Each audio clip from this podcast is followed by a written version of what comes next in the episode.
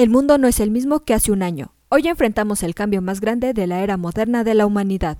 Entre los cambios más frecuentes que hemos sufrido está el de la salud. Las consultas ya no son las mismas, las medidas de protección para evitar contagios son más estrictas, por lo que es necesario que tú como médico te adaptes a estos cambios y adaptes tu atención a las circunstancias. Es por ello que en este episodio te mencionamos algunas tendencias que debes aplicar como médico para una mejor atención al paciente. Comenzamos.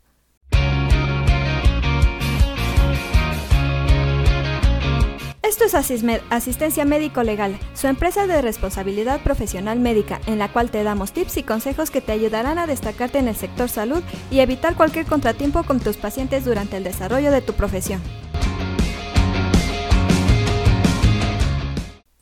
Como primera tendencia, tenemos la telemedicina o consultas online. Aunque ya era una herramienta utilizada, hoy en día es vital que como médico manejes esta opción. Existen herramientas gratuitas como FaceTime u otras para hablar con tus pacientes y darles el seguimiento adecuado. Incluso trae grandes ventajas, como comodidad para el paciente al no tener que trasladarse al centro de salud y esperar por la atención médica. A pesar de todas las grandes ventajas, aún hay cosas que deben mejorar o que no reemplazan una consulta presencial, como el uso de dispositivos que brindan información de diagnóstico como signos vitales o seguimiento histórico de enfermedades como son la diabetes, hipertensión u otras. Estos dispositivos deben registrar el estado del paciente, lo que guía la atención clínica y debe entregar esta información de manera segura al proveedor. Otra tendencia a tomar en cuenta es tener al personal distribuido. La atención médica también enfrenta pautas de distanciamiento social para los equipos basados en el lugar de trabajo, con nuevos mandatos para ajustar los espacios de oficina y así permitir que las personas trabajen de forma remota.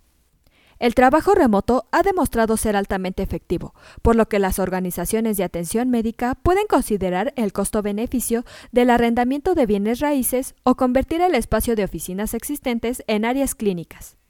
Si se puede adoptar con diligencia el trabajo remoto para el personal no clínico, se reduce la dependencia de recursos costosos como los metros cuadrados.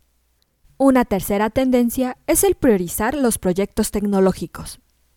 Con la atención médica enfrentando un déficit presupuestario masivo debido al COVID-19, no habrá suficiente para todos.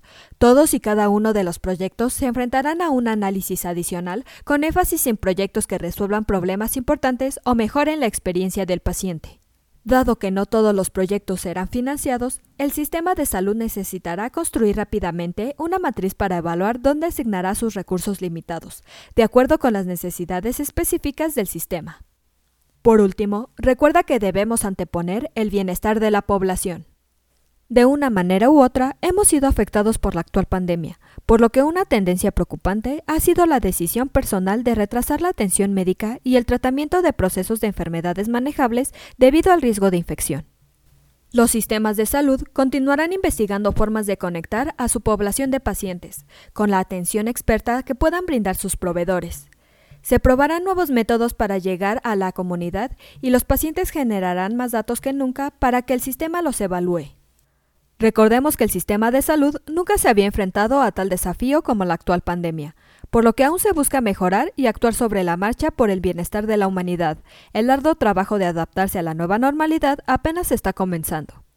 Como ven, estamos en una nueva era en la cual debemos adecuarnos y seguir las tendencias que van surgiendo. Eso es todo por hoy. Te invito a no perderte nuestros próximos episodios. Y la forma de no perdértelos es suscribiéndote a este podcast desde tu aplicación preferida. Y si te ha gustado este episodio, compártelo en tus redes sociales, con lo cual estarás ayudando a otros colegas a mejorar dentro de su consultorio o clínica y estarás ayudando a llegar a más personas. Si gustas dejarnos algún comentario o valoración en cualquiera de nuestras plataformas, te estaré muy agradecida, ya que sabré que estás ahí. De igual manera, te invito a que visites nuestra página en www.asistenciamedicolegal.com, así como nuestras redes sociales que son Facebook, Instagram y Twitter. Hasta la próxima.